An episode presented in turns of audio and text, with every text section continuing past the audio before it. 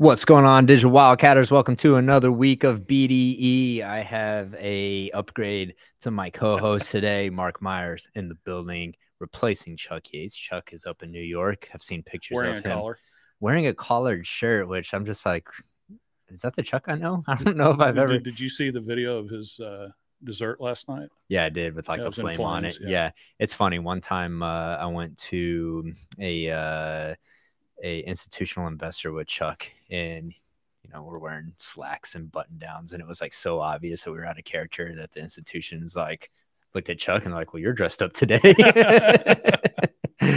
so, anyways, got a good show lined up today. Got lots to talk about. Um, man, where do we want to get get into this first? Let's talk about Ukraine and Russia. Um, Mark, you're really well versed when it comes to this type of stuff. I've been seeing a lot of stuff on Twitter about, um, you know, it's hard to tell what what's um what's real and what's not what's propaganda and what's not but it seems like ukraine is really um pushing russia back so let's talk about that and the implications that it has on energy Yeah, I think the numbers are the counteroffensive. I I read something in the Washington Times yesterday. Jamie McIntyre, who was long covered the Pentagon on TV and and in print, uh, basically characterized this as the greatest counteroffensive since World War II. Uh, the numbers, and mostly in the Northeast, uh, pushing all the way to the Russian border, uh, suggest that they've reclaimed within the past four or five days 1,200 square miles. And since the counteroffensive began, that number I saw characterized as upwards of 2,300 square miles or two Luxembourg. So uh, this is this is an I like interesting turn of events, people right? like me give me Yeah, give two me a Luxembourgs, yeah, there you go. right, right on the tip of your tongue.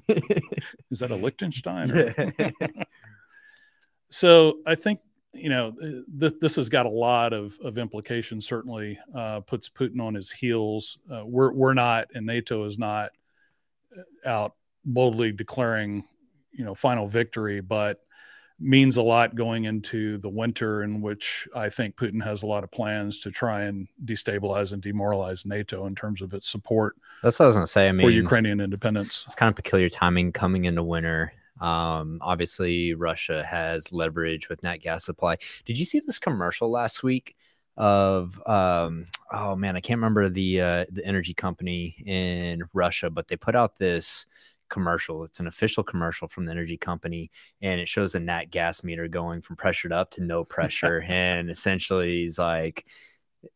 Good luck, you know, winter's coming. Yeah, meant to scare Europe. Did you see that? On, I, I, had, I did not see that. I didn't see it. either. No one was talking about it. The only reason I saw it is because uh, a friend sent it over to me. And it's like, dude, what the fuck is this? And um, anyways, um, I saw that. propaganda, and, and and part of this in the backdrop is that the propaganda is ratcheting up. In fact, not in the category of propaganda. You had a retired Russian parliament member, the name escapes me, commenting on uh, you know conjecturing as to whether it might be time to start peace discussions. Um, so things clearly are not going as well in you know 200 days in.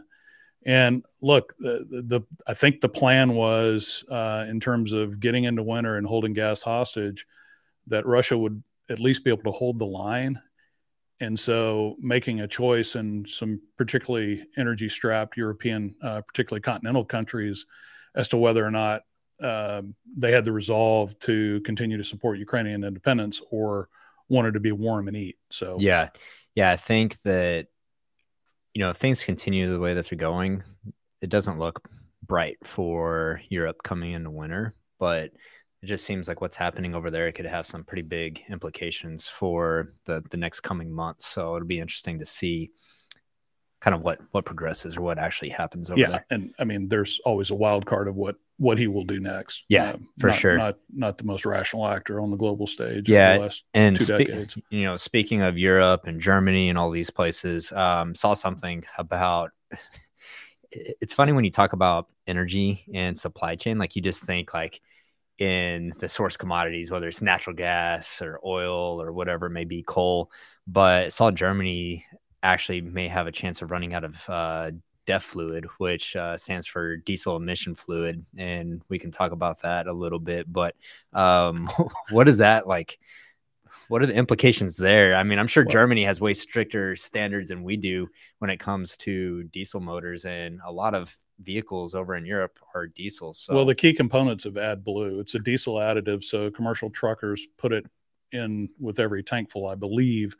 It's basically one third urea and two thirds deionized water. In fact, I saw that uh, tweet. Um, I think it was sourced out of Bloomberg, but you know, people were uh, replying to the tweet and saying, "Well, they ought to just ought to just piss in their tanks," and that takes care of the care of the problem. But uh, on a more serious note, the um, the immobilization of the trucking fleet, because as I understand, some of these uh, commercial trucking fleets actually have kill switches in the trucks that don't allow operation because of of you know the NOx risk from burning diesel. You remember the old black clouds that would come out of the stack. Yeah, I remember diesel on truck, really Redneck. I roll- cool. I'm a redneck. We roll coal. Yeah.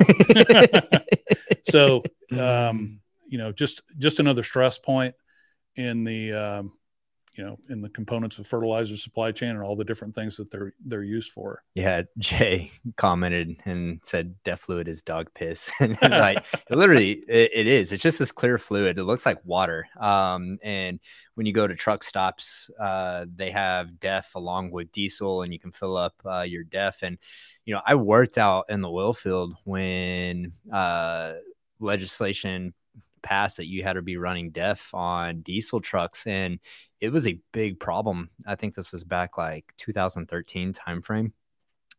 Wireline trucks, for instance, like Mark, you've been out in the field. You know when you run diesel equipment in trucks Before you- death. yeah, you you idle and you Right. never turn your truck off. Like it just sits there and runs. And it started becoming a problem because what happens is that these trucks essentially go into regeneration mode and they'll dump a bunch of DEF fluid in there. And so all of that black smoke that used to get emitted get caught in this filter, it dumps DEF fluid in there and essentially burns it. And um, you'd have to let your truck go in regen mode. And sometimes your truck would just just shut down and you couldn't operate. And it became the biggest pain in the ass um, and really actually um, changed changed the way that uh, diesel trucks were operated out in the field and you talk to any field hand like everyone hates hates Everybody DEF hates systems yeah so but you look over at like germany i mean you know there's such a cultural difference between europe and america when it's come to diesel i mean their cars have diesel motors a lot of people drive diesel engines and so everyone over there is using def so i'm sure you go over there everyone knows what def is you come over to america and only truck drivers know what def is um, my my analogy is catalytic converters. I remember that when I was a kid. Everybody complained about it, and now they're essentially worth their weight in gold. Oh yeah, now the now you got to worry about the meth I had to heads. cut- two, Yeah, so- I was gonna say now you got to worry about the meth heads, cutting them, uh, cutting them off in the mall parking lot.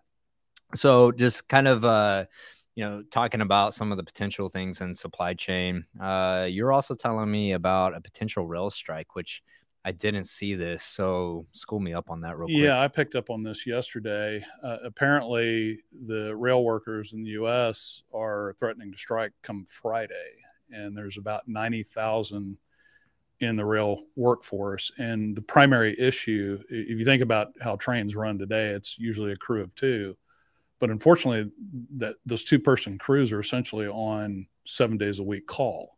Yeah. So you've got no relief from you know the stress of being called out in I would argue a fairly critical part of the uh, country's logistical network. And so, you know, just a few stats 75% of finished vehicles from factories to dealership are delivered by rail. You've got a third of fertilizer that moves in this country by rail, and about 50% of grain exports, which we already know because of the fertilizer shortages, because of mandates to you know outlaw the or prohibit the, the use of chemical fertilizers, creating some some potential for food shortages and, and inflation. And of course, the all important things, Amazon and UPS packages, a rail car will handle about 2,000 of those. So Yeah. remember what happened in the port of LA, uh, the rail port of LA, when there was a big uh, disruption. Yeah. So Have you, know, seen this thing? Uh, that just reminded me. Um, there's been this thing on Instagram. I can't remember if it's in Memphis or where it's at. I think it's Memphis, but the uh, the trucks backed up to Nike uh, factory got ransacked, and all of these uh, off-market Nike shoes got got stolen, and so supply chain uh, logistic robbery. It's kind of like Fast and Furious style, where Yeah, these I- people are robbing trains and, and trucks. I spent a couple of summers working in high school and um, in college working for a grain inspection service, and we we had to sample every truck that came into the elevator. And then when we got the dreaded call that there were 300 rail cars out in the baking no shade rail yard, we had to go walk that whole line of cars. You just don't, you know, rail transportation, what it means in terms of logistics and supply chain. Um, is always in the background. Yeah, you you you get annoyed when you, get stopped by a rail crossing trying to get somewhere, but um, just a little fun fact: it would take 457,000 new trucks or additional trucks every day to offset Yeah. uh, a nationwide rail Imagine stoppage. the traffic And- and they probably couldn't get I-10 with AdBlue, so- yeah, yeah, and they can't, yeah, they can't get their death fluid. Yeah, it is kind of wild to think about how vital the rail system is. I mean, look, this country was really built on on the rail system, but nowadays in modern life, like if you live here in Houston, it's kind of out of sight, out of mind. Back home in West Texas, I mean, you see you see the the trains running Right. through and you know, you named a few products that are delivered, but think about coal deliveries, oil, um, things of things of that nature. I mean, yeah, the chemical transport Yeah. that you see. yeah. Yeah. So we'd be pretty pretty fucked if we didn't have people running the trains and you know kind of sympathetic to those guys but also oil and gas runs 24 7 that's just kind of uh that's what that's what comes with the territory so stop being soft and just go run the fucking trains um and, and Congress does apparently have the leeway to step in and and and stop a strike. Yeah. Uh, we got a comment uh, says this is why pipelines are so important. I Right. mean, yeah, not only not only just making sure that we're able to deliver it, but pipelines are just much safer than rail car too. So we should we should be pushing pipelines. That's preaching to the choir here um, in this audience. But yeah, so that um man, I mean, you think about the supply chain constraints that we've already had and how bad it's uh you know it's not as bad as it was like remember trying to get stuff like last year just trying to order stuff like you couldn't find anything and it seems like that's gone gone away a little bit. Like, it, it has. remember like we couldn't find microphones for the podcast like just anything that you tried to order you couldn't get. I think that that's gone away but um you know hopefully hopefully that this this doesn't add on to it. Do you think that this has any impacts on like gasoline prices or anything anything like that? Or is most product just transferred by pipeline and anything that this touches will be minimal Well, I you know I th- I think to the extent that there are inputs to gasoline refining that arrive by rail, um, I can't think of any off the top of my head, but I think a nationwide rail strike would be, um, you know, something that would propagate through certainly all all sectors. Of the, I, th- I think the the loss, the economic loss, is estimated at like two billion dollars a day if if a nationwide strike were to to shut down uh, yeah rail traffic. So it's it's not insignificant. two billion dollars a day. That's that's kind of wild to you can't even wrap your head around uh, what that actually means. So we'll have to keep tabs on that and uh, and see what happens. so we were talking earlier um, it seems like there's a catalyst or two with the uh, inflation reduction act Yeah. So it's funny because you and I were talking last week, and then a few other conversations that I've had. I mean, look, the IRA was big bill, right? And so it's taken a long time to unpack and actually see what it means.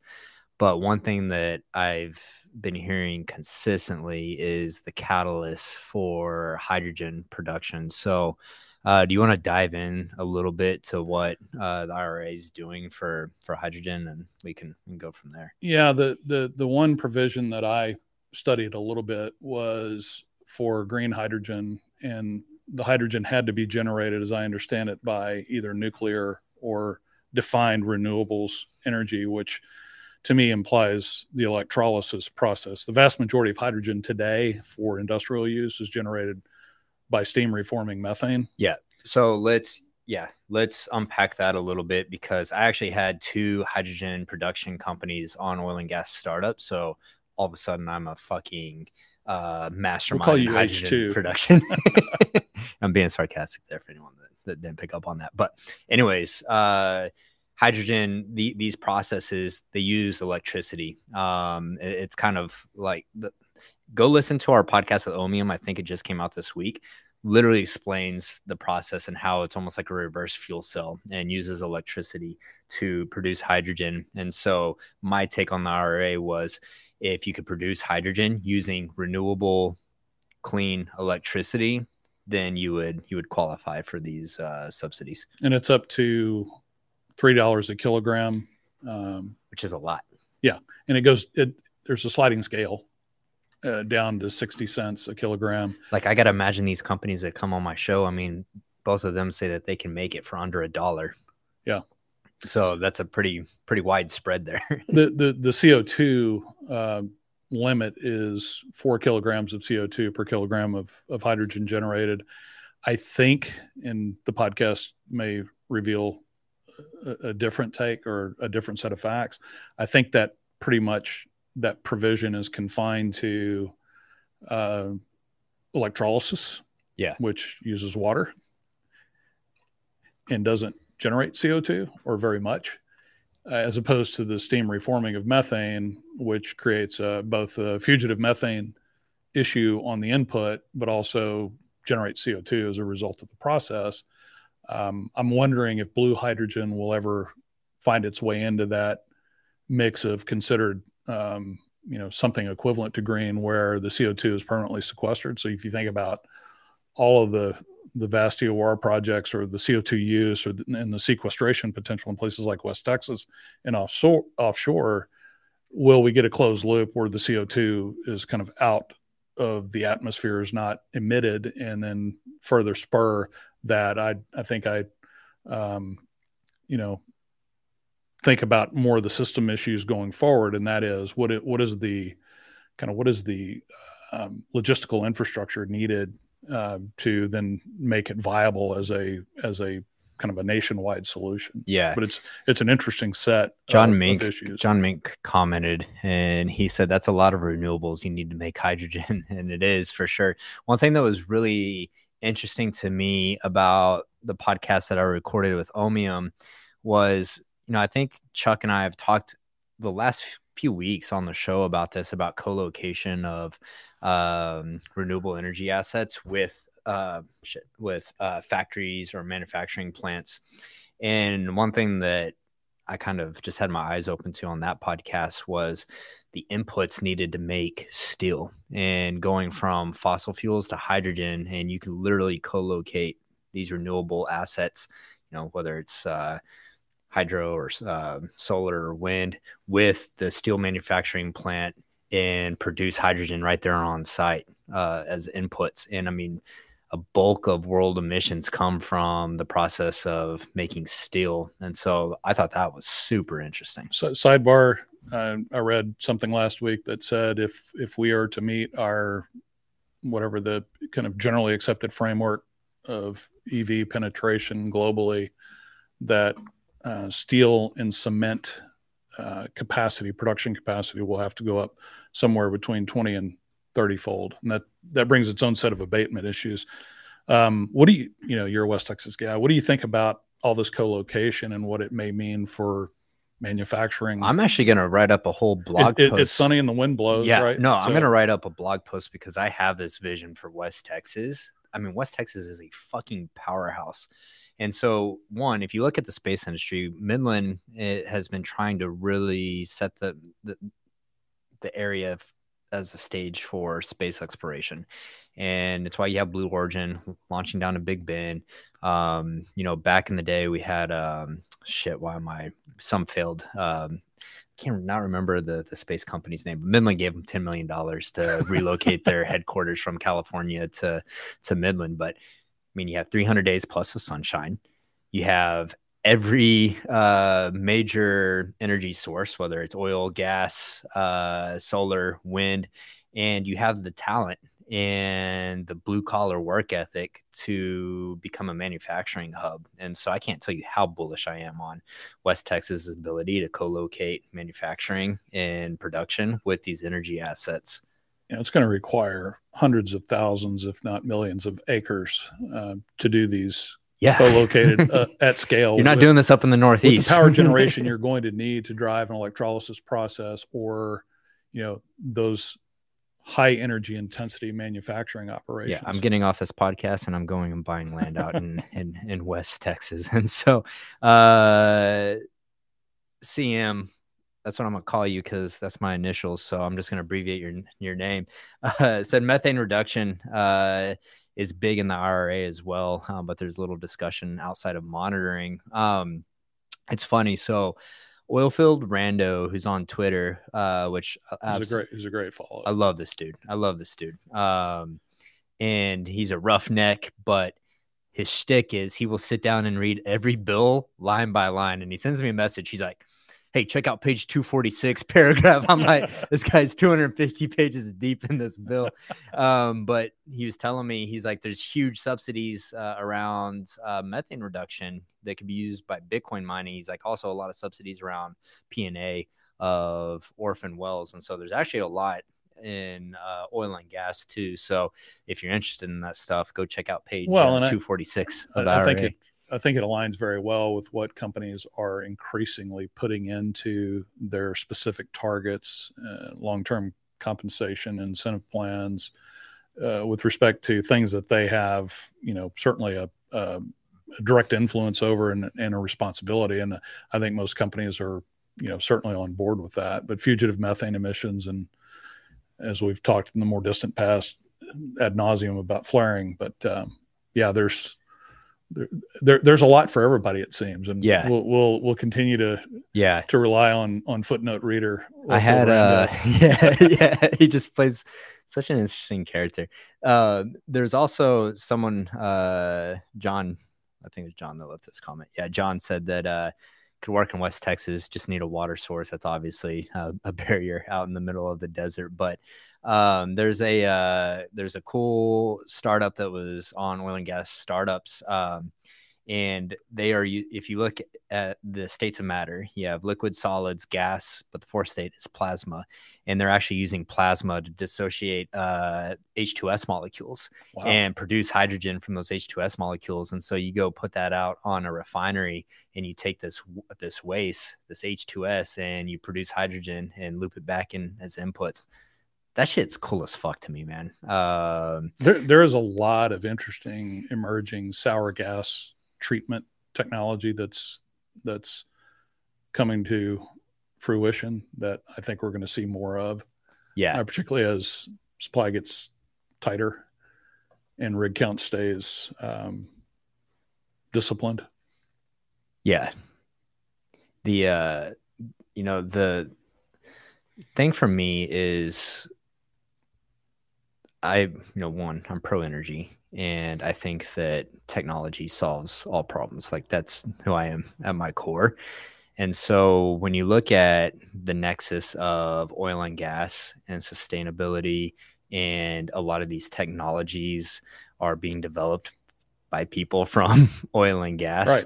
I mean, um, that's like, I think that that's super cool. And especially like the H2S problem. Like, look, H2S is a fucking problem in oil and gas, both from a uh, technical perspective and an economic perspective.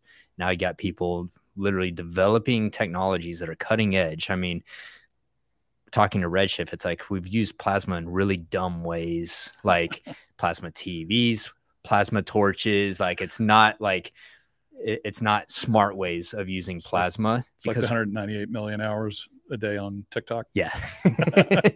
yeah. Yeah. If, uh, Mark and I were talking about how much time people spend on TikTok 198 million hours a day. I'm eight hours a day of those. Um, but another thing that I wanted to talk about real quick, and I was looking up to see if I had any, um, any information on it. Um, and I, I, I wasn't prepared today, so I don't. But I saw. I'm just tease it for next week. Yeah, I'll just use it for next week. the amount of investments that are coming into manufacturing in the United States that are a direct result of the IRA. Like I saw Samsung is building out a uh, uh, I don't know if it was an EV battery uh, manufacturing plant or something around lithium, but I think that you know just on the on the conversation of talking about manufacturing and co-locating, like you're starting to see manufacturing come back to the United so, States. So, so there were there were there have been four battery deals announced since the IRA was passed, and then two before it. Um, you have before it you had GM and and LG and then you have Stellantis and Samsung. Stellantis is the parent of Chrysler, and then you've got Honda LG, which we talked about a couple of weeks ago when I was last on VW Mercedes, Panasonic, and then Tesla with its Canadian uh, venture uh, for for battery production. It's I, I, haven't seen a price tag for any of these under like two and a half billion dollars, and some are as high as four and a half to five. Yeah, so I mean, we're, we're, talking, we're talking about, about, serious ma- capex here. Yeah, yeah, yeah, yeah. That's um, you know, you can talk shit about government all you want. I'm one of those people, but you see stuff like that. And I mean, there's a direct correlation between the passing of the IRA, which I think we need to change the name of of, of that bill. Like just does not make yeah. sense. But um, you know, seeing I'm very bullish on the United States becoming a nation that can build in manufacturing and producing things. And so I like seeing these announcements that we're starting to do that. Well, the, you know, the thing that I think we have to get back to being more thoughtful about and more realistic about is just you know the the production of raw materials in the supply chain because we do have a lot of vulnerabilities um, today and things that we have stopped doing over decades since the 70s in the United States, mining chief among them. Um, and all of this is extremely mining dependent and mining intensive. Um, yeah, that's that's a whole other show and a whole yeah. but you know, those, unfortunately, all these topics are so complex that we can't pack them into NIMBY, a thirty minute NIMBY show. has NIMBY has turned into banana, which is built absolutely nothing anywhere near anyone. Yeah, or something like that. So it's um, I, I think that will come as we look at what has has been um, pretty significant incidents where we see just how vulnerable we are in the West to yeah. supply chain disruption and geopolitics. Yeah. Right. So, um, yeah, we, we certainly have the know-how and these are all, these are all very good paying jobs as well. Yeah, for sure. Yeah. I, I laugh when I hear that the uh, green jobs, like clean energy jobs, are good paying because that's just a bullface lie. Like they don't pay like oil oil field does, but manufacturing does. So well, nuclear as well. I saw a piece on Palisades. You know, Whitmer has has done a a reversal in Michigan uh, for restarting Palisades, which is part of the Northern Entergy um, grid. Yeah, and I know this because I'm on MISO and not ERCOT. Um, but I think there were like 400 permanent jobs associated. Where do you live at facility. the Miso? It's a quirk of the 1930s design of the reliability councils, and so on each each border of the state, you have you have incursion by miso on, from the east coming in from Louisiana. Say it's on the east on the east coast. So there's this there's this peninsula that comes in from Louisiana that is miso that captures. Gotcha. Literally, if you go south of the main thoroughfare uh, south of where I live in the woodlands, you're yeah. you're you're in ERCOT. Yeah, it's just funny that I, I forgot that you live that far, so like south, north, South Dallas. Like yeah, we live in separate places. right. So uh, finishing the point on Palisades and, and jobs, um, the average wage or the average compensation for those 400 jobs is $117,000 a year. Yeah. Right? So these are highly skilled, yeah, high paying positions. Yeah. That, you know, it's great to see that that decision result in you know some some staying power yeah. for yeah some good some good jobs yeah. yeah. that's what i hate about the government like they'll they'll tout job growth and it's all just job programs like tsa or hiring 80000 agents at the irs so got to talk about real legitimate qualified jobs not not to get you off on you know uh, kind of sharing the the public wealth but us news and world reports ranking of universities came out yesterday yeah out of the top 2019 cost $55,000 a year or more. Yeah. Yeah. It's just. Amazing. It's just not cheap.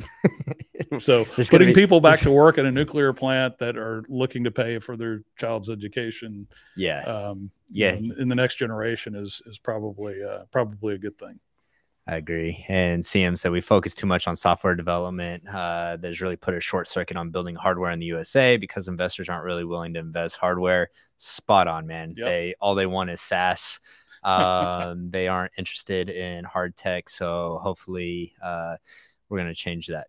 Um, which yeah, I, I would just comment, having sat in a chair that was about technology development within oil and gas, there is a lot of good hardware potential. oh yeah. Uh, before before we end the show, I'm gonna put in a plug because I'm I'm I'm calling this. Um, so someday when I'm rich enough to not not give a shit, I'm starting a fund, and the fund's gonna be called that shit won't work fund, and it's gonna be investing in deep tech and hardware and things that just have like no chance of of making it. Um, all right, we got to wrap up this show, but real quick, we have a very solid finger of the week. I'm gonna show the clip here in a minute. Uh, Mark, who is who is the finger of the week? What's the group's name? Uh, they are a climate and animal justice organization. Uh, they claim global presence, but out of the UK called Animal Rebellion. And this month has been about stopping uh, delivery of dairy in the UK through essentially vandalism. All right. So watch this clip real quick so you guys can have some context.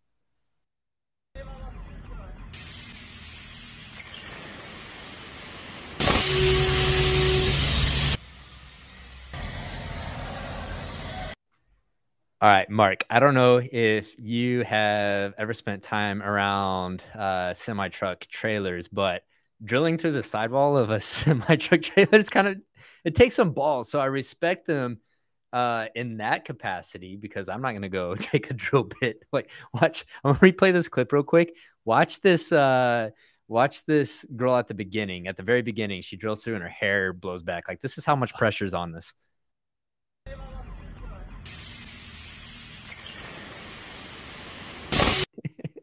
So, So, yeah, the funny, uh, funny you should mention that. And, and another summer job experience I first learned. A friend of mine took a job at a truck stop uh, in Corpus Christi, and they changed tires, changed flats. Have you ever seen the the the flat changing apparatus in a truck stop? yeah, I It's have. got a cage around it yeah, for a reason. yeah, I mean, th- that's you know that's that's like uh, Dude, the guys- defusing a bomb. No, the guys that I respect are the ones out in West Texas that'll come out and change your uh, truck tire on the side of a road. Right. I'm like, man, that is a tough. It's a tough job.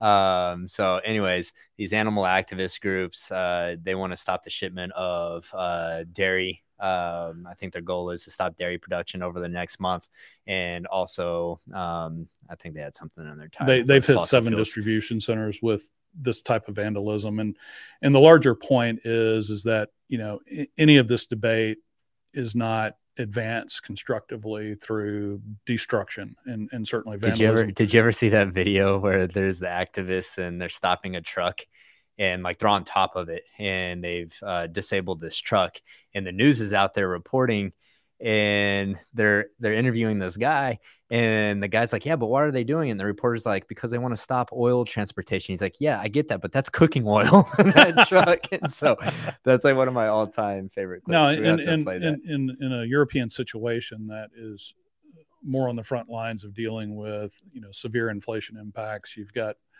you, you've just got a number of issues that are impacting upon um, uh, the European rank and file or the the average citizen, and so you know a staple for lower income like dairy products for children and nutrition uh, to disrupt that is just you know that that's just um, I, it, it's unhelpful to the Yeah, to, not- to the It's not- resolution yeah, I mean these are not productive right people that build. But all right, guys, that's the end of the show. John Mink, he thought the plug was the fuse plug. It wasn't the fuse plug, but here's the fuse plug. Get your tickets to the Fuse coming up in October. We want to see you guys there.